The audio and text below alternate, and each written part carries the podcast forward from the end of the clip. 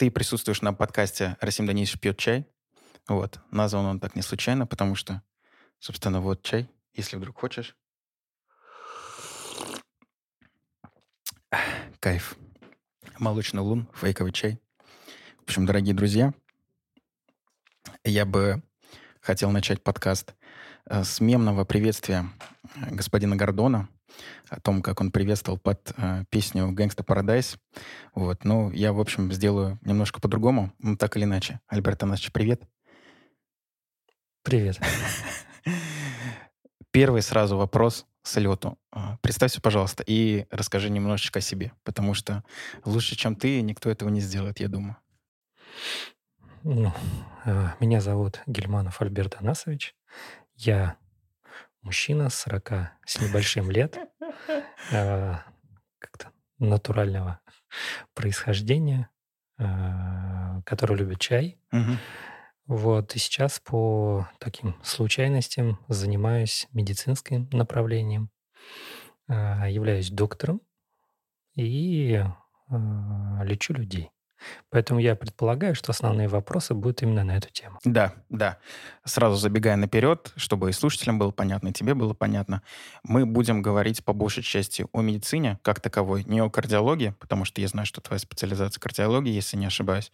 Вот. э, Поэтому вопросы будут в начале, в большей первой половине про медицину, чуть-чуть кардиологии и в самом конце про твое личное, про лайфстайл, если это возможно. Постараюсь. Окей? Спасибо большое. Так, ну тогда по вопросикам, если тебе ок. Хотелось бы начать сейчас с самого актуального, в кавычках. Я прямо жду первый вопрос. Коронавирус все? Как прошел этот период э, пандемии? Я знаю, что после 24 февраля пандемия закончилась, в кавычках. Ну, ментально в головах людей. Хотя, наверное, с точки зрения здравоохранения и людей, которые работают в, в этой области, ничего не закончилось и только продолжается. Вот расскажи, пожалуйста, про тот период, про 20 про 21 как вы работали, как вы справлялись, справлялась ли российская медицина, исходя из твоего субъективного опыта. Я так смотрю на статистику, предполагаю, что да, что мы справлялись. Вот. И что сейчас с короной, как нам с этим жить, продолжать ли прививаться, и по итогу корону это просто обыкновенный грипп, или все-таки что-то серьезнее, нежели чем обыкновенный грипп. Хотя от гриппа тоже большое количество людей погибает, я это знаю. Ну, по порядку начнем. Да. Не остановилось. Не все, не закончилось и будет продолжаться. А, Не исключено, что будет появляться что-то более страшное, будут появляться, всегда были периоды с а, инфекционными заболеваниями. Есть два направления, которые разделяются. Это инфекционные заболевания и неинфекционные заболевания. Все, что относится к онкологии, к а, инфарктам, к инсультам, другим таким заболеваниям, они являются неинфекционными. Мгм. А все, что касается гриппа, коронавируса, либо уже инфекции, вот сейчас там новая инфекция пошла для специфических людей, вот, а, она является инфекционной. Поэтому всегда они были, всегда они есть. А, Борьба против них только наличие иммунитета. Иммунитет создается либо при контакте, либо за счет вакцинации. Поэтому э, первые, самые страшные болезни, которые все это время существовали, одна из них холера, чума, а, Это были те инфекции, с которыми можно было справиться с контактами. То есть мы убираем определенного распространителя, возбудителя, мы убираем передаточное звено, это грызуны, а, блохи, а, либо если берем холеру, то это испорченная вода, грубо говоря, плохую воду не пьем, пьем, пьем хорошую. Убираем холерный вибрион. И э, сейчас, что касается коронавируса, как любого другого инфекции, это противовирусная терапия, Мгм. и пытается найти непосредственно этиотропное лечение против самого возбудителя. Естественно, чем чаще будет меняться вирус, тем найти этого возбудителя будет, может быть, тяжелее.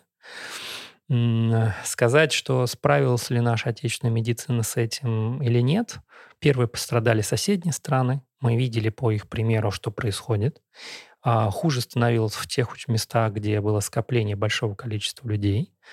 А, поэтому личные а, гигиенические мероприятия по профилактике, предупреждению, маска, мытье рук, не трогать лицо, не залезать там пальцем в нос.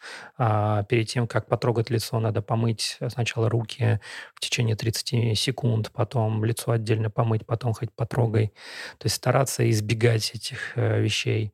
А, то есть любой контакт подержал ручку, подержал а, ручку двери, я имею в виду, а, облокотился на какой-то на стол, стул, где уже возбудитель находится, этого было достаточно, то есть э, достаточно мало нужно возбудителя, чтобы заболеть. Мгм. Плюс самое страшное, что есть группы заболеваний, которые передаются не просто контактным путем, да, не от укуса какого-то или там попил водичку, а даже воздушным путем. Мгм. Поэтому это как раз к этому относится. Сравнили вы с гриппом, поэтому сравнение подходит. Мгм. А в свое время были эпизоды заболеваний этого семейства, которые крайне тяжело переносилось людьми. Есть такие проявления в виде, грубо говоря, полностью отказа легкого за короткий срок, за несколько часов от того, чтобы дышать. И здесь столкнулись примерно с похожей же идеей, и э, ну, создалась такая уникальная, не похожая на всех виды лечения. Это было в первый год, в 2020 году крайне тяжелое было. Это было необычно для нас, для докторов других специальностей. Это было что-то в новинку. Естественно, какой-то период было и страшно, и боязно, и за себя, и за близких. Но, скорее всего, все, кто были в этой службе, сам на себе, на своих ногах перенес это заболевание и не один раз. Мгм. Поэтому, к сожалению, все мы подвержены риску, в первую очередь и медицинские работники в том числе. А, и обычные люди, которые находятся в контакте. Защита была в виде изоляции, поэтому те мероприятия, которые были проведены, на мой взгляд, они были правильные. А готовность а, людей сотрудничать, докторов, работать в этом плане мы видели. А, появилось очень много людей, которые поддерживали докторов. Если в прошлые годы мы видели какое-то пренебрежительное отношение к к врачебному персоналу. Док э, посчитала, что если ты почитал в интернете, то это могло быть как-то круче даже, чем вот это шестилетнее образование. Мгм. А ведь доктор после шести лет еще совершенствуется, еще учится. У некоторых докторов доходит это до 11, до 15 лет. Это минимум, прежде чем перейти к какому-то уровню. А дальше все это поддерживать на этом, грубо говоря, уровне еще раз продолжать. А, поэтому вот это отношение поменялось. Появились люди, которые приходили на помощь, привозили бутылки в, с водой, а, обеспечивали нас некоторые даже продуктами питания, привозили обеды, а, помогали докторам, которые в режиме круглосуточного работы. А, это у кого-то было 12 часов, потом опять 12 часов а, отдыха, потом опять 12 часов непрерывно в таком режиме. Где-то был режим чуть попроще. У нас он создавался примерно 6 часов, перерыв, опять 6 часов, опять перерыв 6 часов, и вот так вот так а, постоянно по 6 часов отрабатывали. В этих перерывах либо отдыхали, либо спали, пытались. Страшно было, но прошли. Сейчас а, понимание этой болезни, оно есть, но не окончательно, естественно. Развитие болезни, возможно, еще и будет. Но к вызовам а, медицина наша оказалась готова. Готова, может быть, не во всей красе, потому что показатели а, потери среди мирного населения, они все-таки есть. Каждый, наверное, в своей семье ощутил такие вещи. Это очень печально. Это расстраивает всех. А, м, Пытаемся помогать бороться. Я понял тебя. Спасибо большое за такой подробный ответ. Скажи, пожалуйста, вот ты говорил про неоднократно могли перенести на своих ногах это заболевание. То есть не факт, что ты переболел, у тебя появился иммунитет, ты не переболеешь им снова. Ну, иммунитет– это попытка дать защиту в тот период, пока возбудитель в тебя проникает. То есть это первичный контакт. А иммунитет, многие уже сейчас знают такие фразы, как антитела. Мгм. Да, вот антитела– это свой личный иммунитет. Он либо идет приобретенный за счет того, что есть вакцинация, либо, а, то есть искусственный, либо свой личный приобретенный за счет того, что ты сам сконтактировал. А, вот эти антитела, теоретически, вот представьте, группа клеток, которые а, контактируют с возбудителем. И условно, вот вы сегодня сдали анализ, он у вас показывает там 300. Мгм. Да, 300 каких-то вот баунти, мифических цифр, которые все вроде как смотрят. Хорошо, через две недели вы как-то себя почувствовали себя не очень хорошо, вы сдали анализ, он у вас 500. Мгм. Еще через там две недели вы сдали анализ, он у вас 900. О чем это говорит? Это говорит о том, что вы постепенно с кем-то контактируете, организм напрягается, антител становится больше, больше, больше. Это одна теория. Вторая теория, что организм пытается увеличить количество и просто быть готовым Мгм. до какой-то величины. Считаем, что вот лично по себе, что оно у меня раз в какой-то период, раз в несколько месяцев, когда я сдавал, я отмечал прирост этих антител. Мгм. Как вы все слышали, наверное, антитела должны прийти к какому-то уровню, дальше сохраняться и постепенно снижаться. Дальше мы делаем, допустим, следующий этап вакцинации, и опять э, он у нас прирастает и держится. Есть группа людей, у которых вообще этих антител нет, то бишь защита отсутствует, и они делают сначала один вид вакцины, потом второй делают вид вакцины, потом третий делают вид вакцины, пытаются запустить этот процесс. К сожалению, единицам такие люди сталкиваются. И это люди, не у которых есть проблемы с Даже среди докторов. Нет. Её объяснить это довольно-таки тяжело. Мне сейчас а, рассказать вам чуть-чуть другое, а не моя специальность. Мгм. Все-таки это иммунология, Мгм. это что-то чуть-чуть другое.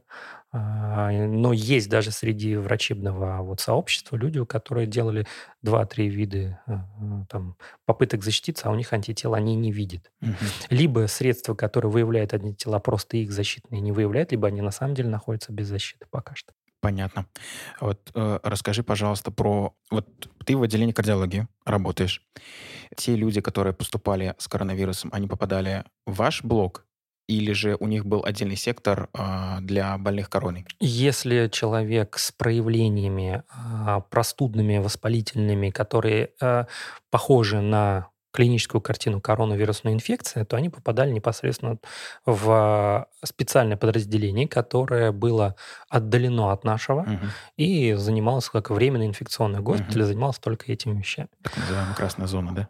Красная зона была во всех учреждениях. Мгм. Красная зона это, возможно, вероятное а, нахождение с контактом с а, пациентами. И Это не в кавычках, это действительности. В этой зоне могли находиться люди с подозрением Мгм. на инфекционный процесс и имеющие уже четкий инфекционный процесс. То есть те люди, которые есть высокой вероятностью. С, э, и тут уже, грубо говоря, неважно, человек с подозрением или уже с выявленным возбудителем, ты должен быть готов ко всему. Мгм. А у нас было примерно та же самая. То есть к нам приезжали пациенты, которые могли под маской сердечного приступа иметь у себя начальные признаки или уже далеко зашедшие признаки а, вот этого инфекционного заболевания. Мгм. И наша задача состоялась в том, чтобы провести дифференциальную диагностику, распределить, это все-таки сердечный приступ, или это и сердечный приступ, и а, инфекция, а, или это чисто инфекционный процесс. То есть если это удавалось сделать при контакте в течение там, 10-15 минут, это одно. Если мы видели, что в действительности идет сердечный приступ, то приоритет идет по нему. То, то есть по- такое есть понятие, как острый коронарный синдром. То есть это внезапно возникшая а, кардиологическая проблема. Мгм. Она выявляется на основании жалоб и инструментальных методов исследований, как минимум ЭКГ. Мгм. И если у нас есть какие-то подозрения, мы работали по этому сценарию. Если в ходе этого сценария мы выявляли пациента, плюс у которого есть еще скрытые проявления коронавирусной инфекции, то да, конечно. Плюс мы не исключали, что среди нас вот, вот есть группа человек, там 20 человек сейчас находится в помещении, Мгм. да, а, 20 пациентов. Среди них один может быть тот, который носитель вот этого инфекционного процесса. Мгм. Тогда все эти 20 или 19 оставшихся, да, математика, а, могли быть, а, заразиться, контактировать. Мгм. И к ним мы должны тоже относиться довольно-таки очень там избирательно. И только если у человека это ничего не подтверждается, его переводили в условно чистую зону, хотя выявлялись и возбудители на, через какое-то время и в этой чистой зоне тоже. Понятно. Ну, Ты уже прям практически наполовину ответил на мой вопрос. Я хотел тебя в дальнейшем спросить, как лечить а, кардиологию у человека, если он болеет сейчас короной? Также. Ну, и выбираем приоритеты. То есть кардиологические заболевания относятся к жизни угрожающим. Мгм. и они идут приоритетом. Или идут сразу два заболевания. То есть сначала мы выбираем угрозу жизни, поэтому у нас есть разделение на экстренные, неотложные. Экстренные означает, что если человеку не оказать сейчас помощь, то в течение часа, максимум двух, он может умереть. Мгм. К этим относится как раз понятие острый коронарный синдром. Есть понятие неотложное. То есть если не оказать помощь этому человеку, то он может погибнуть в течение 24 часов. Мгм. Плановое – это все, что свыше 24 часов. Мгм. Поэтому приходилось проводить диагностику. Это могли приходить люди даже не с экстренным, не с неотложным состоянием, которых раньше что-то было, типа, ну, вот как давление, повыше- повысилось давление у человека, он жалуется, на что у него поднялось, и напрямую с этим у него, он с кем-то там заходил куда-то, контактировал, дошел до аптеки, в аптеке тоже стоит группа людей, он от нее заразился, и вот дальше пошло. Поэтому в зависимости от а, вида этапности заболевания проводится вот приоритет по болезни. И несмотря на то, что есть не только инфекционная, есть сопутствующие болезни, вот как я сказал, давление, да, Мгм. А в лечащим доктором, который находится в этой красной зоне, он выходит на связь с одним специалистом, со вторым, с третьим, вместе с ними получает информацию по этому пациенту и принимает какие-то действия, решения. Поэтому, когда у нас пациенты находились и в вирусном госпитале, мы уходили от своего отделения, допустим, я как консультант приходил, одевался, переодевался и заходил в зону, смотрел этих пациентов, у которых есть сопутствующие заболевания, Мгм. и принимал а, решения по методам лечения, Мгм. Которые нужно применить ему параллельно с инфекционным процессом. Понятно. Ну, то есть Мы больной... не разделяем. Одно лечим, а другое не трогаем, Мгм. и все параллельно. Я понял. Я хочу выявить, а, кто главный. Что Я- главное, на момент э, заболевания принимается решение по поводу диагностики. То есть если заболевание, вот выявляется, что вот у него угроза жизни, Мгм. он находится у нас. Мгм. Как только угроза жизни снимается, мы переводим его дальше по инфекционному процессу. Были ли у нас такие, что есть пациент с инфарктом, переводился ли в подразделение инфекционного? Да, конечно. Когда угрозу жизни снимаем, мы его переводим и дальше его там наблюдаем. Потому что он уже имеет понятие опасности для окружающих. Мгм. И есть специфическое лечение, которое требуется именно для, со стороны инфекционистов. Мгм. Поэтому для того, чтобы он получил это специфическое лечение, мы его переводили в это подразделение. Зачастую это было в одном учреждении, в одном учреждении, либо на другой этаж, либо в Мгм. другую палату, но занимались там комплексно и тем, и другим. Я понял. А бывали ли такие ситуации, что вот это вот инфекционное заболевание приводило к каким-то осложнениям по кардиологии? Мы забирали людей из инфекционной клиники к себе, а, проводили какие-то корректирующие мероприятия и отдавали обратно. Мгм. То есть э, и, и туда, и обратно все нормально. И до сих пор так. Понятно. То есть в любое отделение человек может попасть с каким-то проявлением, а у него что-то выскочить. И уже дальше задача лечащего доктора какого-либо угодно отделения, неважно, неврология, челюстно-лицевая хирургия, таракальное отделение, определить приоритеты, посоветоваться с коллегами и решить коллегиально, какой этапность, какой выход. Я тебя понял. Ну, все достаточно органично и по-человечески получается, как Вот, и везде. Ну, такая, условно, в кавычках, военная структура, где есть понятие этапность, есть понятие приоритетов, и для каждого а, специалиста свой фронт работы, который он должен сделать, либо совместно. Мгм. Это очень круто. Слушай, а вот расскажи, пожалуйста, продолжать. Есть календарь вакцинации. Насколько мне известно, а, вакцину от э, ковид включили в календарь, но твое экспертное, субъективное мнение, нам продолжать вакцинироваться? Ну, вообще, следовать календарю, это понятно, но продолжать ли вакцинироваться от ковида или как? Тогда задам чуть-чуть по-другому вопрос. Мгм. наверное, ты сам и многие слышали, что есть такая болезнь ветрянка. Мгм. Опасна ли болезнь или нет? Ветряная оспа. Я скажу так, как и любая болезнь, она опасна, но наша субъективная, коллективно, точнее, бессознательно говорит, что не особо, потому что летальность крайне низка. Ну, э, в какие-то периоды э, эволюции человечества это было одно из смертельных заболеваний, от Мгм. чего люди умирали. Если, ну, это вот то, что каждый, наверное, видит в детском садике, человек в, Да, там, да. в пятнышках месяц сидит с высокой температурой. А суть сводится к другому, что в некоторых странах данное заболевание входит в календарь прививок. Мгм. И уже есть вакцины, которые защищают человека от вот этой ветряной оспы. Мгм. А каждая фирма делает свою, и у каждого своя этапность. В Российской Федерации тоже на определенном этапе внесли данное заболевание в календарь вакцинации. Где-то есть в свободном доступе вакцины, где-то, может быть, нет. Это уже другой вопрос. Но то, что у человека есть возможность официально получить вакцинацию, да. А сейчас вопрос к вам Мгм.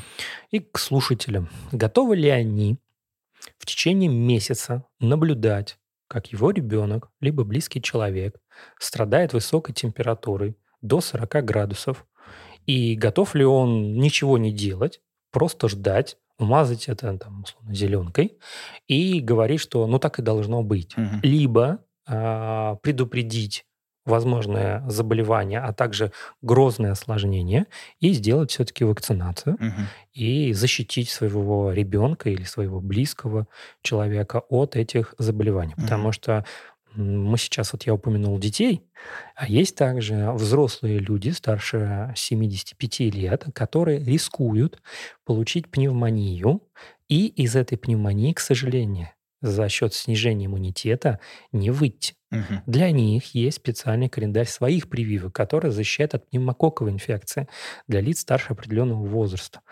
И тут то же самое. Готовы ли мы ждать и смотреть на своих близких или все-таки предупредить это дело? Ну, наверное, это как вот у нас сейчас понятие страховка. Мгм. Либо мы сидим и кусаем локти, что попали в аварию, у нас нету той же самой каски, либо мы заранее купили каску, но все равно едем аккуратно и стараемся себя защищать. Каждый выбирает свой путь жизненный. Поэтому то, что вошло в календарь прививок, определяет, что это надо делать. И в зависимости от вида вакцины уже своя периодичность. Вот, Пон- в принципе, вот так. Понятно, я понял. Ну, каждый делает свои собственные выводы. Каждый делает свои собственные выводы и готовность. Хочет ли он рисковать своей жизнью, но если есть понятие календарь, есть вещи обязательные. Мгм. Всегда существует группа людей, которые считают, что они знают лучше всех. Самые умные. Конечно. Хуже, что встречаются обстоятельства, когда люди потом понимают, что ошибались. А это, к сожалению, проходит через э, гибель близких. Я понял тебя. Спасибо. Немножко про лайфстайл. Вот ты заведующий кардиологическим отделением, правильно? Расскажи, пожалуйста, как проходит, побольше возьмем, твой в целом рабочий день. То есть от того, во сколько ты встаешь, во сколько тебе нужно приходить на службу. У тебя еще два, ну не маленьких, но ребенка так или иначе. Вот. Как начинается твой рабочий день? Это совещание или это обход? Или вот не мог бы ты немножко про это рассказать? Ну, официально рабочий день, он, во-первых, 8-часовой. Мгм. Но, к сожалению, не удается попасть в этот график Мгм. и полностью забыть о работе в этот период. Обязательства, которые есть на моем посту, это все-таки республиканская клиническая больница, предполагает, что с любой жалобой, а, с- за любой помощью могут обратиться соседи из соседних медицинских учреждений. Мгм.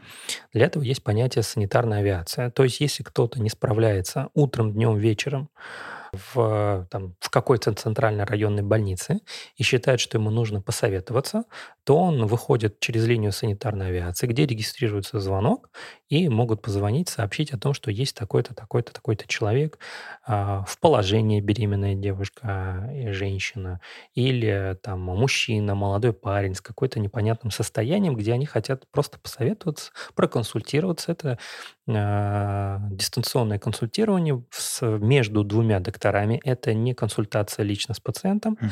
которая вот сейчас в последнее время развивается. Это э, совет, ну, совещание между двумя-тремя докторами, либо группой специалистов, если это какое-то сложное по результатам которого принимается решение о либо коррекции лечения, либо подтверждение того уже назначенного лечения. То есть доктор может позвонить и говорить, а правильно я сделал? Мгм. А все ли я сделал? А вот тут у меня сомнения, я вот тут вижу так-то, а правильно я это делал? То есть в наше обязательство стоит, входит э, консультирование. Э, В основном проходит это все через меня. Э, В ряде случаев доходит до дежурного доктора, если это какое-то ночное время, позднее время. Но и в выходной день приходит информация, и по любым событиям, которые происходят а, в, в отделении, в больнице, какие-то сложные случаи, должны оперативно реагировать. То есть моя задача входит также направить туда специалиста, даже если это суббота, воскресенье, я должен получить обратную связь, что было такое событие или не было, принять в нем Физически участие. направить, то есть он туда И едет. ф- да, либо он туда едет, выезжает, если это нужно, а вплоть до того, что да, он там, и у меня был такой случай, что в самом начале моей карьеры в Казани я в 16.30 получил а, рекомендации о том, чтобы выдвигаться на другой конец республики. Мне дали транспорт, на там а, машинке я поехал. Часов в 11 вечера я доехал до этого города в 450 километров от города Казани посмотрел, пациента, оставил свое заключение, в час ночи выехал обратно, к 6-7 утра доехал обратно до города, и к 8 опять надо быть тут на работе. И такие вещи случаются. И не только в начале карьеры, но и до сих пор. Это было и в этом году, и в прошлом году. А, и решение о том, кто выезжает, в зависимости от сложного случая, либо не нужно выезд достаточно дистанционно, либо уже принято решение о том, что пациента, зачем врач к нему, нужно а пациента к себе, если он транспортабелен. То есть эти все вещи, они решаются именно на уровне вот нашей клиники. Мгм. Скорее всего, есть ряд клиник, которым мы можем рекомендовать также выдвинуться. Допустим, в последнее время принялось решение о том, зачем из э, там, в Мензелинск ездить из Казани, когда рядом находится хорошая клиника в набережных Челнах, и для решения той задачи, которая стоит в э, Мензелинске, достаточно доктора. То есть мы создавали, создали такие кустовые участки, Мгм. куда в любой момент может обратиться. Вот. Ну и следующий момент. э, Ко мне поступает информация по всем движениям, обращениям, госпитализациям, принятым решениям хирургической активности у тех пациентов, которые находятся под моим отчетом. То есть даже если это выходной день или уже не рабочее время, ко мне поступает информация, которую я анализирую и принимаю участие. То есть э, что-то меняю, корректирую, определяемся с доктором, который находится сейчас в больнице, а я, допустим, где-то за 100 километров или за 50 километров, какие препараты, чем лечить, что нужно делать, куда выдвигаться. И вот все эти моменты, они обговариваются, поэтому работа такая интересная. 24 на 7 получается. Ну, чуть-чуть, да. 25 на 8. Тогда расскажи, пожалуйста, знаешь вот о чем? Вот я, пока ты говорил, на двух моментах зафиксировался. Первое. Развитие телекоммуникационных технологий как-то помогает? Да, конечно. Вот вы Однозначно. Чем вы пользуетесь? Вот тебе отправляют информацию, ты говоришь, это какие-то внутренние каналы связи специально зашифрованные, закрытые и так далее, либо это просто обычный WhatsApp, И такие, Telegram? и другие. То есть, безусловно, у нас есть и внутренний зашифрованный канал связи. Если эта информация касается определенных лиц, а, в каналы есть всегда зашифрованные, вся информация передается по зашифрованным каналам. Если мы должны передать какую-то информацию, мы всегда спрашиваем разрешение у пациента. Мгм, Если пациент не в сознании, не может принять решение, то за него принимает доверенное лицо. мгм. То есть все это обговорено, оно все соблюдается, подписывается, поэтому некоторые пациенты даже жалуются, говорят, там дают кипу документов, которые надо подписать, туда все входит. Поэтому и связь с родственниками, все это согласно закону федеральному 323, все это регулируется. А также туда же нужно отнести не просто вот телекоммуникации, да, а вот, вот к нам в течение дня раздается звонок. Мгм. Вот меня спрашивают, я поднимаю трубку, мне спрашивают, вчера привезли, вот хотел пациента, хотел узнать, как дела. Мгм. Я говорю, ну не получится. Он говорит, почему не получится с возмущением? А вы кто? Я говорю, во-первых, я не понимаю, кто вы такие, вы даже не представились. Во-первых, во-вторых, у меня там поступило 20 человек. Я не Мгм. знаю, про кого вы имеете в виду. Мгм. А, ну это там Иванов. Я говорю, а кто спрашивает? Мгм. Родственники. Я говорю, имя, отчество, фамилия. Если вы находитесь как доверенное лицо, я тогда вам сообщу. Через три минуты он говорит, ладно, не надо. Раздается другой звонок, уже другой человек. А, Начинаешь с ним разговаривать. Опять тот же самый вопрос. Опять же по поводу этого Иванова. Иногда в течение дня там 5-6 человек звонят по поводу Иванова. Кто-то близкий, кто-то знакомый. Очень хорошо, что переживает. Но никто не догадывается о том, что нас отвлекается от работы, что мы тому же самому Иванову или там Петрову Сидору в этот момент не можем помочь. А задаются ну, базовые вопросы, и люди, к сожалению, обижаются от того, что мы какую-то информацию не можем дать. Потому что есть понятие врачебной тайны, Мгм. есть доверенное лицо, мы говорим, вот извините, но доверенное лицо не вы, информацию вам не дадим. Мгм. Раньше даже вплоть до оскорблений. Обалдеть. Ну почему? Лю- Люди очень эмоциональны в период каких-то неурядиц, поэтому а, если что-то происходит тяжелое, они все переживают. Каждый переживает по-разному. Кто-то переживает очень эмоционально, бурно, кто-то так не выражает свои эмоции. Мгм. Но все должны понимать, что мы на их стороне. Мгм. Мы в свои ворота забивать гол не будем. И поэтому, если мы вот говорим, что, ребята, пожалуйста. Мгм. В период коронавируса у нас не было посещений, было закрыто. Мгм. Мгм. Сейчас все открывается, пожалуйста, можем общаться, разговаривать, объяснять. Иногда приходят семьями, объясняют. такие тоже вещи. А, это что касается общения с родственниками, с самим пациентом и той информации о нем, которая есть. Что касается вопроса о телекоммуникациях, ну, все как опять в военной структуре. Любой врач, находясь в любой части Российской Федерации, должен понимать, что у него есть понятие этапность. Он относится к поликлинике, поликлиника относится к центральной районной больнице, центральная районная больница может проговорить с республиканской. На нас, ничего не заканчивается. Мы также с какими-то вопросами, которые нас интересуют, обращаемся в федеральный центр, которые uh-huh. тоже у нас за плечами стоят. То есть это не говорит о том, что мы только конечное звено, мы все переварили. Нет. Спокойно также э, выходим на связь с федеральными центрами, общаемся по тем сложным, запутанным случаям, которые у них есть. Ну и в, в эпоху такой, скажем, развитой экономики, когда а, любое наше действие находится под взглядом юристов, угу. для того, чтобы подтвердить правильность а, наших действий, мы опять же можем запросить согласие или подтверждение всех тех действий со стороны федерального центра. То есть не только когда что-то у нас не получается, но даже если у нас все получилось, от них убедиться, что да, мы все делаем правильно. Понятно. Вот, то есть ник- никто на это не запрещает, пожалуйста, в любой момент можно обратиться. Понятно. А звонят на городской или прям на мобилку? А, у нас есть специальная связь, которая внутри врачебной системы медицинского, а, все это известно, угу. это сани- телефон санитарной авиации. Он а, многоканальный, угу. то есть если звонят параллельно 10 номеров, все они будут поочередно угу. использованы. Там нет такого, что не, не дозвонишься или не дозвонишься. Угу.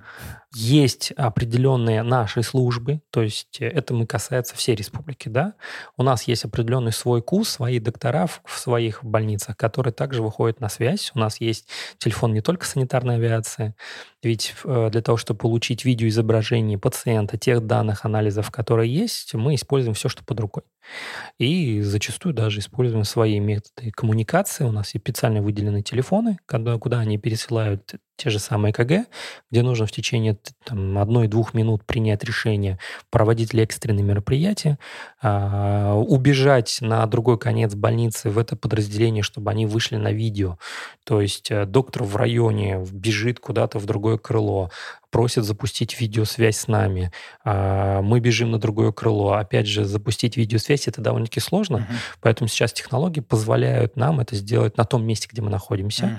У нас э, меняется информационная система, и она будет позволять в любой момент, в любом месте выйти на видеосвязь, ставится камера, либо даже через тот же самый телефон, если это крайне срочно, нужно быстро это сделать, а через какое-то время мы все это фиксируем в своих э, ну, служебных данных, что был такой звонок по такому-то поводу, по такому-то человеку от такого-то другого, ну, чтобы были точки приложения.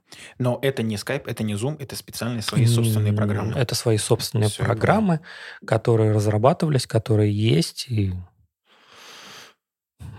Опять же, в период сейчас э, некоторых смещений ценностей, будут ли у нас лицензионный софт под эти дела, это уже следующий момент, который, может быть, выходит сейчас из э, моего уже понимания.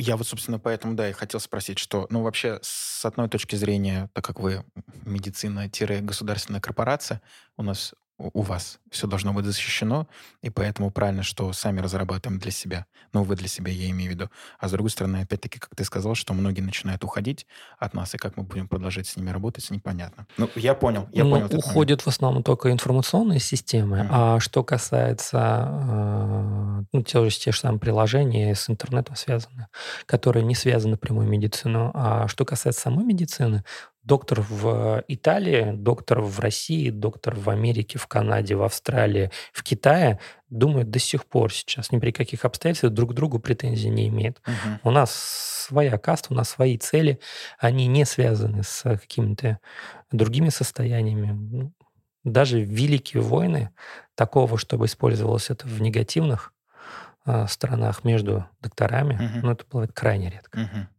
Я понял. А вот э, второй вопрос. Э, расскажи, пожалуйста, вот ты говоришь, что, что тебе информ... отправляют информацию по... Эм, Коммуникаторам, да, по, по всем пациентам. По, по всем пациентам. Как ты анализируешь такую базу данных? Я понимаю, что ты, будучи э, главой, заведующим отделения, ну, у тебя их там не 10 человек, не 15, и даже не 20, наверное, 50-100. это и мужчины, и женщины, дети нет, дети... Дети отдельно. Дети отдельно, да. Как ты их помнишь? А, может быть, у тебя, не знаю, там какая-нибудь программа, своя собственная табличка и так далее. Вот ты можешь про это рассказать? Каким образом ты лично ведешь аналитику, когда ты не на работе, когда вот ты вот в воскресенье э, находишься за 50 километров от дома, и тебе пишут, что такой-то, такой-то пациент, такая-то такая ситуация, и ты эм, берешь вот этот вот весь интервал, интервал временной, вспоминаешь, как лечили, изменения, что нужно внести, добавить. Или это просто опыт, и ты вот плюс-минус уже понимаешь, исходя из своего опыта, что за клиент, ну, ой, клиент, говорю, пациент. Я же там 10-12 лет назад на этой работе, и я сейчас чем через 10-12 лет, естественно, это только через опыт. Угу. А, любого человека можно этому научить. Угу. То есть, если придет новый человек на это место, научим, подскажем, как это все анализировать. А, все зависит от опыта восприятия информации. Есть а, все должны понимать, что лучше лечащего врача знать про этого пациента никто не может. Угу. Поэтому, если мне, допустим, кто-нибудь звонит, в этот момент я задаю вопрос, который должен знать только сам лечащий врач. Uh-huh. А, и мне отвечают с этой позиции. Я высказываю, безусловно, свое предположение дистанционное, которое я бы повел себя на этом самом месте. Uh-huh. Но решение принимает непосредственно тот врач, который находится прямо на том месте. Uh-huh даже если рядом со мной сейчас или дистанционно я советуюсь с академиком или там с десятью академиками, да, я им рассказываю про этого пациента, решение, даже если они что-то мне скажут, что-то посоветуют, решение принимает непосредственно сам лечащий врач. То есть в основе всего всегда идет лечащий врач, который воспринимает ту или иную информацию. Я уже, перейдя ну, допустим, степень лечащего врача, нахожусь как уровень заведующего, я смотрю какие-то определенные контрольные точки, которые есть у этого пациента, uh-huh. и на определенную этапность, на, который, на эти контрольные точки он должен выйти. То есть я предполагаю, что течение заболевания вот оно такое-то, и через такое-то время человек должен выйти на этот этап. На каком этапе, при каких развилочных данных он должен пойти в операционную, там, в течение 10 минут принимается решение об операции. Принимаем в этом участие, смотрим, да, оцениваем, как прошла эта операция и принимаем дальнейшее этапное решение. Подход, он многогранный, и э, все это регламентировано в специальных документах, которые называются рекомендации по лечению того или иного заболевания. И зная эти контрольные точки, можно этими вопросами управлять. Одно дело, когда один человек смотрит за 10 пациентами, за 5-10 пациентами. Другое дело, когда ты наблюдаешь за пятью-десятью врачами, которые смотрят эти 5-10 пациентов. То есть это такой такой спрут. Угу. Вот. И в ряде случаев, э, если что-то получается не так, выходит из э, общего видения, то вникаешь, вплоть углубляешься до минимальных значений, как условно становишься лечащим врачом вторым и делаешь такие-то, такие-то выводы, просишь такие-то, такие-то мероприятия, анализы, назначаешь. Ну, нормальная вещь обычно для доктора. Любой доктор готов выдвинуться и в том, и в другом направлении. Понятно, понятно. Ну, я просто думаю, что мало ли у тебя есть какая-нибудь, не знаю, компьютерная программа. Ну, вот ты сказал про эти контрольные точки, они же хотя бы дают плюс-минус понимание. Плюс ко всему, безусловно, это одна контрольная точка. Второе, каждый день у меня на столе лежит список людей, и я себе для себя пишу ну, тренирую не только, как это называется, слуховую память, mm-hmm. да, но и письменную память, когда про каждого пациента пишу свое резюме, на которое mm-hmm. я бы обратил внимание. Вот. Либо я спрашиваю какие-то показатели, которые должны быть у того или иного пациента, как он движется, в какую сторону. То есть э, для всего есть свои подсказки, есть блокнотики, есть книжки, куда записываешь, чтобы э, реанимировать это в памяти. Mm-hmm. Есть записная книжка электронная там в телефоне, есть э, ручная, есть всегда варианты вернуться к той или иной записи. Понятно. Слушай, ну получается, что ты каждого пациента проносишь через, через себя. себя. Да. А как по-другому? Офигеть. Ну, а что такого? Ну, согласен, но требует ты... больших, э, не знаю, не знаю, как сформулировать. Но это, понимаете, это подходит под формат индивидуального подхода. Но по-другому быть не может. Угу. Иначе в противном случае спокойно может кто-то компьютер другого человека лечить. Угу. Компьютер всегда нам в помощь, они нам облегчают. Но принятие решения это все-таки за за, пока что за доктором. Угу. Мы надеемся, что рано или поздно появятся такие супер таблетки, uh-huh. где один человек заходит в больницу. Uh-huh. Да, во всем мире это называется полипил. Uh-huh. То есть внутри этой таблетки находится там, там 10-15 ингредиентов. Да? Вот он пришел, у него написано, там, человек после инфаркта. И он заходит в эту тележку, закинул себе две упаковки и спокойно пьет. То есть, когда мы будем четко понимать, что сама таблетка регулирует, сколько нужно именно под этого человека. А в ней есть какая-то система, которая позволяет стабилизировать все вот эти показатели, не переборщить, не уменьшить, там, подобрать индивидуальную дозу. Мы надеемся, что такая автоматическая система даже внутри таблетки, она будет. То есть, грубо говоря, дал одну, одному человеку надо чуть больше, другому меньше, но сама таблетка это все компенсирует, сама коррелирует, то тогда мы тоже без работы не останемся. Пойдем в психологи, в психиатры. Ну да, вот я вот хотел сказать, что вообще эм, в таких людях, как ты и твоей профессии, таится великая мудрость. Мудрость коммуникации с людьми. Да, общение. Абсолютно верно. Жесть. Ну, а что, уже лет там 120-130 лет назад великие э, медики этого мира, тот же самый Боткин, э, Вишневский, все они говорили, что 95% диагноза – это беседа с человеком. Угу. До сих пор у меня бывает так. Вот вчера был платный прием, ко мне приходит человек дает бумаги. Я говорю, давайте бумаги в сторонку. А что беспокоит? Он говорит, ну посмотрите бумаги. Я говорю, вас что беспокоит? Давайте поговорим. Были люди, которые говорили, а я не хочу разговаривать. Ну, общего языка не нашли. Офигеть. Прикол. Странно, конечно, но бывают Странно, и такие. и бывают и такие. Я тебя понял. Слушай, ты как-то упомянул про то, что есть сильные, хорошие и так далее, про больницы, когда вот вы создавали вот эти вот опорные точки.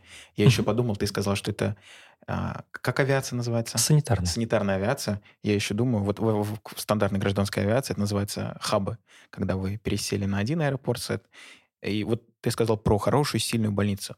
Расскажи, пожалуйста, твое личное субъективное понимание, а, что под слово «сила», что под словом «хорошо» подразумевается. Это технологии, это квалификация специалистов, это опыт специалистов или это все вместе? Ну, сам все разложил. Все понятно. То есть для каждой больницы свой уровень заболеваний. Угу. То есть и в одной больнице другие болезни лечить не могут. Угу. В третьей больнице эти болезни лечить могут. Угу. Поэтому есть понятие предфильтр. Человек имеет право обратиться с любыми жалобами в любое другое медицинское учреждение.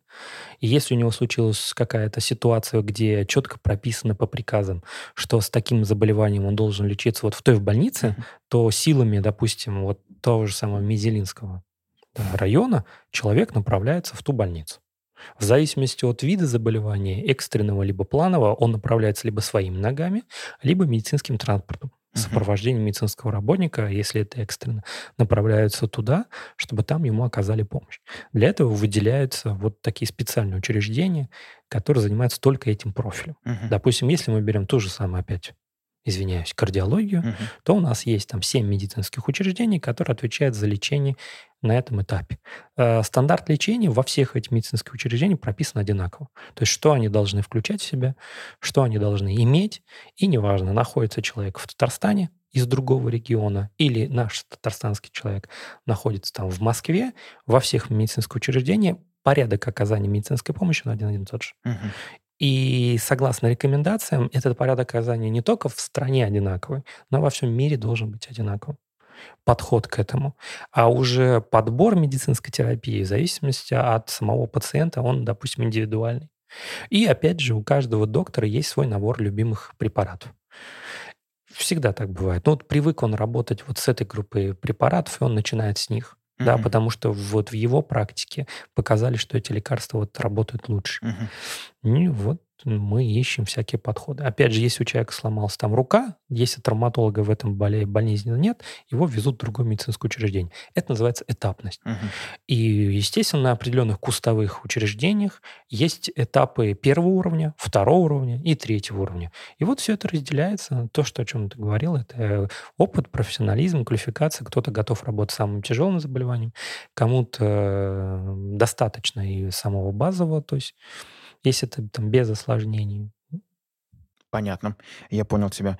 Э, немножко про личное. Не мог бы ты рассказать, э, почему тобой было когда-то принято решение выбрать именно направление кардиологии? Потому что, ну, я знаю твою философию, ты считаешь, что все мы погибнем от сердца, точнее, от того, что оно перестало, перестало биться, и, по сути, можно сказать, что сердце главный орган, в нашем теле, в нашем организме. Ну, почти что. Да, вот почему было принято решение заниматься именно вот такими я, заболеваниями? Я говорил, наверное, о другом. Я говорил, что руки две, два глаза, два носа, два а уха. сердце одно? А сердце а, одно. Понятно. Да, с ним тяжелее. То есть без одной руки справишься, без одного уха справишься, а без, без сердечка не получится. Забавный То есть есть процесс, пар, парные органы, а есть, к сожалению, не парные органы, где не справишься никак. Угу. А, что касается выбора, то мне повезло на каком-то этапе, будучи еще студентом медицинского университета, я четко помню этот этап, это был третий курс, мне удалось увидеть за рубежом в течение месяца клинику, которая работала на высоком уровне. Угу. И я, будучи еще студентом в Казани, пока что таких клиник не встречал. И понимая, что из себя это представляет, мне захотелось вот сделать то же самое, что я видел за рубежом в Испании, воссоздать это, чтобы было это и в Казани. Угу. Вот с этой мыслью я пришел, начиная с этого третьего курса я уже остановился выбор на своей профессии, где э, побывал и на разных специальностях, и был на этапе скорой помощи работал, и дежурантом по травматологии, и по хирургии, и даже залезал в акушерство гинекологии, попытался там себя как-то понять, нравится мне это, не нравится. Но вот э, чисто с терапевтической стороны я нашел такое направление, как кардиология, что там есть много чего интересного, которое пока я вот вижу, как должно быть, как это красиво делается, как это красиво лечится, как это спокойно подходится, ну и решил заниматься именно вот в этом направлении. Понятно, я понял. Спасибо большое, очень развернуто. Расскажи тогда, пожалуйста, то есть можно сказать, что плюс-минус доктор понимает, что в другой отрасли, в другой области спецификации Конечно. находится? То есть нас ли учат э, ко всем специальностям подходить, ко всем, то есть базовые, а mm-hmm. дальше уже начинается узкая специализация. Mm-hmm. То есть либо ты остаешься общим специалистом, общим понятием, mm-hmm. либо углубляешься в какую-то отдельную дисциплину и с ней дальше начинаешь работать. А самое главное, чтобы это вообще пришло в понимание человека. То есть он готов остаться в общей, либо куда-то углубляться. И чем раньше это придет, тем он сможет свои ресурсы, временные ресурсы на это интегрировать. Я тебя понял. Расскажи, пожалуйста, про знания и про опыт. Во-первых, где ты сейчас, будучи таким мастодонтом, ну, я тебя назову мастодонтом, потому что, да, твой опыт, конечно, колоссальный, гигантский. Где ты продолжаешь черпать опыт, с кем общаешься, у кого перенимаешь знания, либо читаешь книги, либо статьи и так далее. Если статьи, то зарубежные, либо наши отечественные подходят тоже. И а, каким образом делишься своим собственным опытом? Читаешь ли лекции в университете, либо как приглашенный лектор в другие места? Ну, если говорить Тут есть разделение. Есть Министерство здравоохранения. Uh-huh. Министерство здравоохранения лечит. Uh-huh. А есть Министерство образования. Министерство uh-huh. образования учит. Uh-huh. И Министерство... И просвещение тоже. Здравоохранения не может залезть зачастую в Министерство образования. Угу. А Министерство образования не может залезть в Министерство здравоохранения. И это очень большая проблема их. Конечно. И что получается? Что есть доктор, который знает, как лечить, угу. и он учит других людей о том, как надо лечить. Ну, возможно, по своей специфике он никого никогда и не лечил, угу. потому что он находится, относится к Министерству образования. А есть доктор, который клиницист, то есть занимается каждодневной клинической работой. Он видит ежедневно десятки пациентов своих, каждый день у него новые. А с кем-то он попрощался, они уходят, на его место приходит другой человек, и он их лечит каждый день. И свои знания он туда эти реализует. Uh-huh. И он может видеть м, такие вещи, которые не увидит никакой другой человек. А, просто с общим пониманием, как это подходить к этому. То есть уже подход индивидуальный идет. Кому из людей в первый же день, то есть чем человек опытнее клинически, тем меньше времени ему нужно затратить на то, чтобы с, разобраться с тем или иным заболеванием. Uh-huh. А, но он не имеет права учить других как лечить этого, э, как лечить этих пациентов. Угу. Он не может свои знания официально угу. передать. Поэтому это первая заковырка, какая есть. Угу. Второе, если мы хотим в любой специальности, неважно, медицина это либо не медицина, а, стать специалист на высокого уровня, то выше своего учителя теоретически мы не переплюнем. Мгм. Поэтому если кто-то принял решение стать лучшим, ну, я не знаю, как это называется, инженером, то он должен обра- пойти за образованием в, наверное, самое лучшее инженерное учреждение нашей страны, Мгм. где преподают вот чуть-чуть по-другому. Поэтому выбор места, где получать образование, опять же, стоит у любого человека. Кто-то смирился с тем, что это только в одном там городе, где он проживает. Кто-то выбрал учреждение а, в других городах, там в центре, в столице, а, там, или в Санкт-Петербурге. Или поехал за рубеж, если это можно сделать, учиться другим специальностям там. Именно в тех образовательных учреждениях передается тот опыт взаимодействия, на, что ссылаться, на что, чем руководствоваться, опытом каких э, стран, какая медицинская периодическая литература должна быть, чтобы, скажем, эту информацию каждый раз обновлять, продвигать. Мгм. Естественно, в самых крупных учреждениях информация, возможно, придет быстрее, новая, чем это будет учреждение, где-то находящееся крайне далеко. Поэтому первое правило, которое я посчитал, ну вот, передать сейчас, что если мы хотим учиться, то учиться надо у лучших, Мгм. которых мы сейчас, сейчас, сейчас считаем, а уже методы дохождения до этого, как бы дойти до этого, как бы попасть там в Питер или Санкт-Петербург или там за рубеж, это уже, скажем так, расходы. Есть то, что нельзя решить э, деньгами, Мгм. называется проблема. Мгм. А то, что можно решить деньгами, называется не Расходы. проблема, а расходы. Вот. Это древняя евре- еврейская мудрость, насколько я помню. Понятно. Вот. То есть это этот момент, на который вот каждому из людей в любой специальности, которую он хочет иметь, э, нужно обратить внимание. Но и самое главное, наверное, это понимание, кем ты хочешь стать. Э, Очень много людей, которые идут в высшие учебные заведения, Не обязательно медицинские. не обязательно медицинские, но при том, при всем, после окончания этого высшего учебного заведения не равне работают по специальности. Вопрос, зачем они этим занимались? Кто-то для галочки, кто-то для корочки, кто-то, я не Для знаю, пожеланий кто-то. как, да, близких, э, родственников. А здесь вопрос только для себя. Поэтому если ты хочешь заниматься там отдельной специальностью, возможно, тебе не нужно заканчивать там высшее учебное заведение. А, но чтобы стать доктором, недостаточно почитать в интернете, надо идти в, все-таки в другое классическое образовательное учреждение. И доктор чаще всего это а, тот человек, который занимается классическими делами. Переубедить доктора пойти по-другому. Вот 120 лет или там 500 лет лечат именно так. Мгм. Каким образом нужно иметь вот восприятие, чтобы лечить как-то вот через другое. Мгм. Поэтому у нас есть понятие классический подход. Я понял. А скажи, пожалуйста, есть ли у тебя вообще немножко тренинга? а, Есть ли у тебя свое собственное мнение о том, как понять, это больше для слушателей, а, кто я и чем я хочу заниматься? Все индивидуально. Вы что? Если бы мы это имели, то есть у меня бы никогда... Нет, если бы я это знал, у меня никогда бы в голове не возникал вопрос, как повлиять там на детей, как повлиять там на знакомых при той или иной жизненной ситуации. Мгм. У каждого своя голова на плечах, и задача только попытаться максимально дать информацию, донести Мгм. с отеческим теплом, какой подход должен быть в той или иной ситуации. А, К сожалению, сделать универсальный какой-то выводы ни в коем случае нельзя. Посмотрите на то, что происходит сейчас из любых методов информации за рубежом. Как дети обучаются. Им разрешают а, разные взгляды на даже на свои, там, я не знаю, половое различие. Мгм. А, это не с подачи родителей. Мгм. А родители в этом могут и не принимать никакого участия. И могут об этом вообще не говорить. Но это подход своей страны, то, того государства, в котором каждый из нас живет. И здесь уже нужно принимать решение самим, оставаться ли в этой сфере, либо уходить куда-то в, в, в другое государство, где принимаются свои решения. Кто-то говорит, да, пускай, я готов жить, ну, там, с трансвеститом, еще с кем-то, ну, боже упаси, не хочу никого обидеть.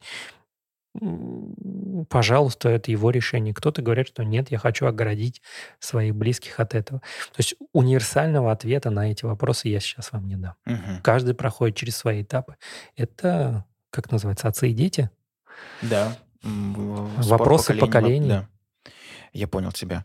Э, знаешь, заключительный больше философский и экспертно-субъективный. В общем, все намешал. Вопрос. А как оцениваешь текущее состояние а, российской медицины здравоохранения, исходя из своего опыта? Но я предполагаю, что мы улучшаемся, развиваемся и так далее. Вот. И какие вообще в целом перспективы, особенно в рамках последних событий? Особенно я бы хотел тебя спросить про лекарственные препараты. Нет ли проблем с логистикой, с поступлением, либо у нас наконец-то начали появляться отечественные альтернативы и так далее. Мог бы вот об этом рассказать? Ну, за 25-30 лет э, колоссальный скачок медицины, который произошел, и э, доведение его до каждого из гражданина нашей страны. То есть, если, допустим, 20 лет назад появляется какая-то технология, она может быть недоступна всем. Даже та же самая операция на сердце, которая mm-hmm. проводится, они были ну, не, не в таком массовом а, состоянии. И буквально несколько лет назад принимается решение о том, что эти службы надо наладить. Потом эта служба совершенствуется, и приходят, приходят расходные материалы, те, которые позволяют сделать это еще быстрее, еще качественнее. То есть каждым годом появляется абсолютно все новое, появляются новые технологии, новые лекарственные препараты, которые не были в арсенале лет 15-20 назад. А, и это здорово. Это классно, и я надеюсь увидеть вот эту, я говорю, супер таблетку, угу. когда я останусь без работы и не буду... Условно. И, и да, и э, фармацевтика, медицина дойдет до такого уровня, что она позволит закрывать очень многие вопросы и не дать развиваться некоторым заболеваниям как таковым. Ну, представьте, э, будет супер там лекарство, которое позволит онкологии не развиваться. Угу. Это же классно. Угу. Вся служба, она перейдет в другие дела, будет другими вещами заниматься но зато не будет вот какой-то там вот этой гадости, вот этой болезни. Угу. То же самое нас ожидает, наверное, в будущем. Жду, надеюсь, что доживу до этого времени, это все увижу. Поэтому то, что у нас развивается медицина, то, что государство вкладывает, ежегодно я вижу появление а, объем, ну, скажем так, в, сначала в минимальных объемах, а потом становится более доступным такие узкоспецифические способы лечения и доведение его до граждан, пожалуйста, любой человек может сделать то или иное там, исследование, то или иную операцию, не уезжая уже далеко. Угу. Раньше коронарография, это диагностика сосудов сердца, делалась только в специфических учреждениях. Сейчас она, пожалуйста, это рутина. Оно дошло до того, как обычная, обычная наша вот каждодневная работа. Угу. Когда я пришел в, в, в эту больницу, делалось три исследования в год. Три. Пять. Сейчас мы делаем более двух тысяч исследований в год. Для нас там ежедневно 10-15 коронарографий. Это нормально. Специалисты набивают руку, у них появляется опыт. Этот опыт они развивают, вкладывают свои знания в новые технологии, приходит что-то новое. Каждый год в списках перечнях э, хирургических вмешательств и способов лечения заболеваний появляются новые виды, которые государство одобряет и оплачивает это. Не все оно, конечно, может покрыть, но это все становится более доступным. Возможно, через 10 лет это станет еще более доступным, рутинным. Угу. Вот. А что касается лекарственных препаратов, и я уже повторюсь, очень много нового, угу. очень много хорошего появляется у людей, э, остаются пока некоторых вот по интернету страхи, боязни. Кто-то считает, что лекарство это плохо, это химия. Но я воспринимаю лично, вот мое мнение, что это как масло для двигателя угу. э, лекарств. Они облегчают срок службы своего двигателя и делают так, чтобы это было безопасно в угу. будущем. Вот для меня вот препарат. Это не какая-то гадость химии, которая там вредна. Колбаса может быть вредна. Вот. Сосиски. Да, или сосиски могут быть вредны. Там э, не тот арбуз съел. Вот это может быть вредно. А препараты, они исследуются на сотнях, миллионах людей. Сотнях тысяч, я имел в виду, миллионах угу. людей. И доказывают свою эффективность в определенном виде процента. Я тебя понял. Спасибо большое, что так развернуто. У меня, в принципе, все. Разреши тебе э, задать блиц вопросы. Давай. В заключение. Расскажи, пожалуйста, почему зачастую врачи носят кроксы? А, просто любая удобная обувь, которая позволяет ногам не болеть. Мгм. Я прошел через там 5-6 э, видов паров обуви, кроссовок, дышащих, не дышащих, таких сандалий, таких. Вот в кроксах пока удобно. То это по названию, мне не важно, главное Мгм. удобство. Э, Скажи, пожалуйста, в двух словах А, желательно. еще оно, во-первых, моется, подвергается а, обработке санитарной, М, и его можно обработать спецсредствами, мгм. не потеряет, оно не содержит в себе ворсинки типа шерсти, меха, которые могут в себе удерживать Мгм. а, того же самого инфекционного возбудителя, и можно просто обработать, и не, и не жалко. Кайф. Вот, вот, Идеально. да. Что еще нужно? Я понял. Спасибо большое. Скажи, пожалуйста, как отличить инфаркт от инсульта? Ну, блин. В двух словах. А, Во-первых, это два разных заболевания. а, слово инфаркт означает острое нарушение кровоснабжения где-то. Инфаркт бывает головного мозга, и это в простонародье называется инсульт. А инфаркт миокарда, то бишь сердца, Мгм. это уже сердечный инфаркт. да? Мгм. Есть инфаркт легкого, Мгм. есть инфаркт кишечника, Мгм.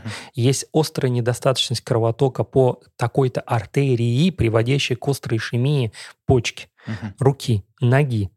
А инфаркт это уже гибель э, вот этого органа. То есть так, если вопрос ставится по поводу слова просто инфаркт, Мгм. Это общее название какого-то нехватки кровотока. Мгм. А вот дальше мы уточняем, где. Инфаркт мозга в голове, инфаркт сердца – это инфаркт миокарда, Мгм. он так и называется. Ну и дальше, пожалуйста. Поэтому инсульт – это общее название инфаркта мозга. Мгм. А все это инфаркт. Понятно, я понял. Спасибо за ликбез. Скажи, пожалуйста, как правильно говорить врач или доктор, или это совершенно разные слова? В международной классификации, насколько я понимаю, есть при- придуманное слово доктор. Оно во всем мире звучит как доктор. Мгм. А В некоторых а, советских странах или постсоциалистических странах а, есть еще вторая формулировка врач. Мгм. Я не знаю, как будет слово врач в Германии. Мгм. Я знаю, что слово доктор в Германии, доктор в Америке, доктор в ЮАР и доктор в России, он все равно доктор. Мгм. Поэтому, как бы вы ни обращались, самое главное уважить. Понятно, я понял. Скажи, пожалуйста, в двух словах, опять-таки, чем отличается анамнез от анализа? Анамнез – это история о чем-то, Мгм. о человеке. Это предыстория. Мгм. А анализ – это э, результат какого-то лабораторного исследования. Мгм. Одного. Мгм. Я тебя понял. По- Еще раз спасибо за ликбез. И в заключение, чай с молоком или без? Без. Кайф. И без сахара. Кайф. Аналогично, как у нас сегодня, собственно, было. В заключение, скажи, пожалуйста, что-нибудь для наших слушателей, особенно что-нибудь про здравоохранение и вообще, как быть здоровым и счастливым и жить подольше. Ну, первое. а, Каждый из нас, уже взрослых людей или считающих себя взрослым, понимает, что он а, смотрит на какие-то вещи с- всегда с одной стороны. У каждого из нас есть свой любимый автомобиль, Мгм. своя любимая марка. У нас есть свой любимый магазин, куда мы постоянно ходим. да. У нас есть свой привычный спектр продуктов, которые мы каждый день берем. Мы просто к этому привыкли. А медицина относится частично к сфере услуг. И каждый из людей должен иметь не только своего парикмахера, механика, которому он доверяет, но и, скорее всего, должен за всю свою жизнь найти доктора, которому он тоже он доверяет. Мгм. Поэтому всегда это идет через призму доверия. А если человек не озаботился каким-то доктором, которому он лично доверяет, он хочет только к нему, вот он хотел бы с ним бы побеседовать, то государство ему предоставляет доктора по месту жительства. И не нужно относиться к, к этим докторам, которые государство вам предоставляет бесплатно по полису ОМС, как к своей собственности. Если вам что-то не понравилось, вы всегда можете выбрать любого другого специалиста в том или ином направлении, посоветоваться. Мне всегда приятно, когда человек приходит и говорит, я был там-то, там-то, так-то, показывает доказательства, что он это был, что он ходил, что у него создалось свое мнение, всегда проходя через себя, вот, вот пронося через себя те или иные ситуации, человек это воспринимает слишком глубоко, не поверхностно. Вот, поэтому в повод пройтись, все-таки найти своего доктора, относиться к нему с уважением, понять это, что свое, что есть понятие доверия, и с ним продолжать работать по продлению своей жизни и недопущению тех или иных заболеваний. А так мы все взрослые люди, нас друг другу не переубедишь по некоторым позициям. Поэтому всегда это только доверие, взаимопонимание, взаимоуважение. Понятно, понял. Поэтому будьте здоровы. Тоже э, будь здоров, Либерта Спасибо. Спасибо большое, что сыскал возможность приехать, записать подкаст. Премного тебе благодарен. Спасибо, что пригласил. Да, у нас на этом все. Бигзу Рахматсяна.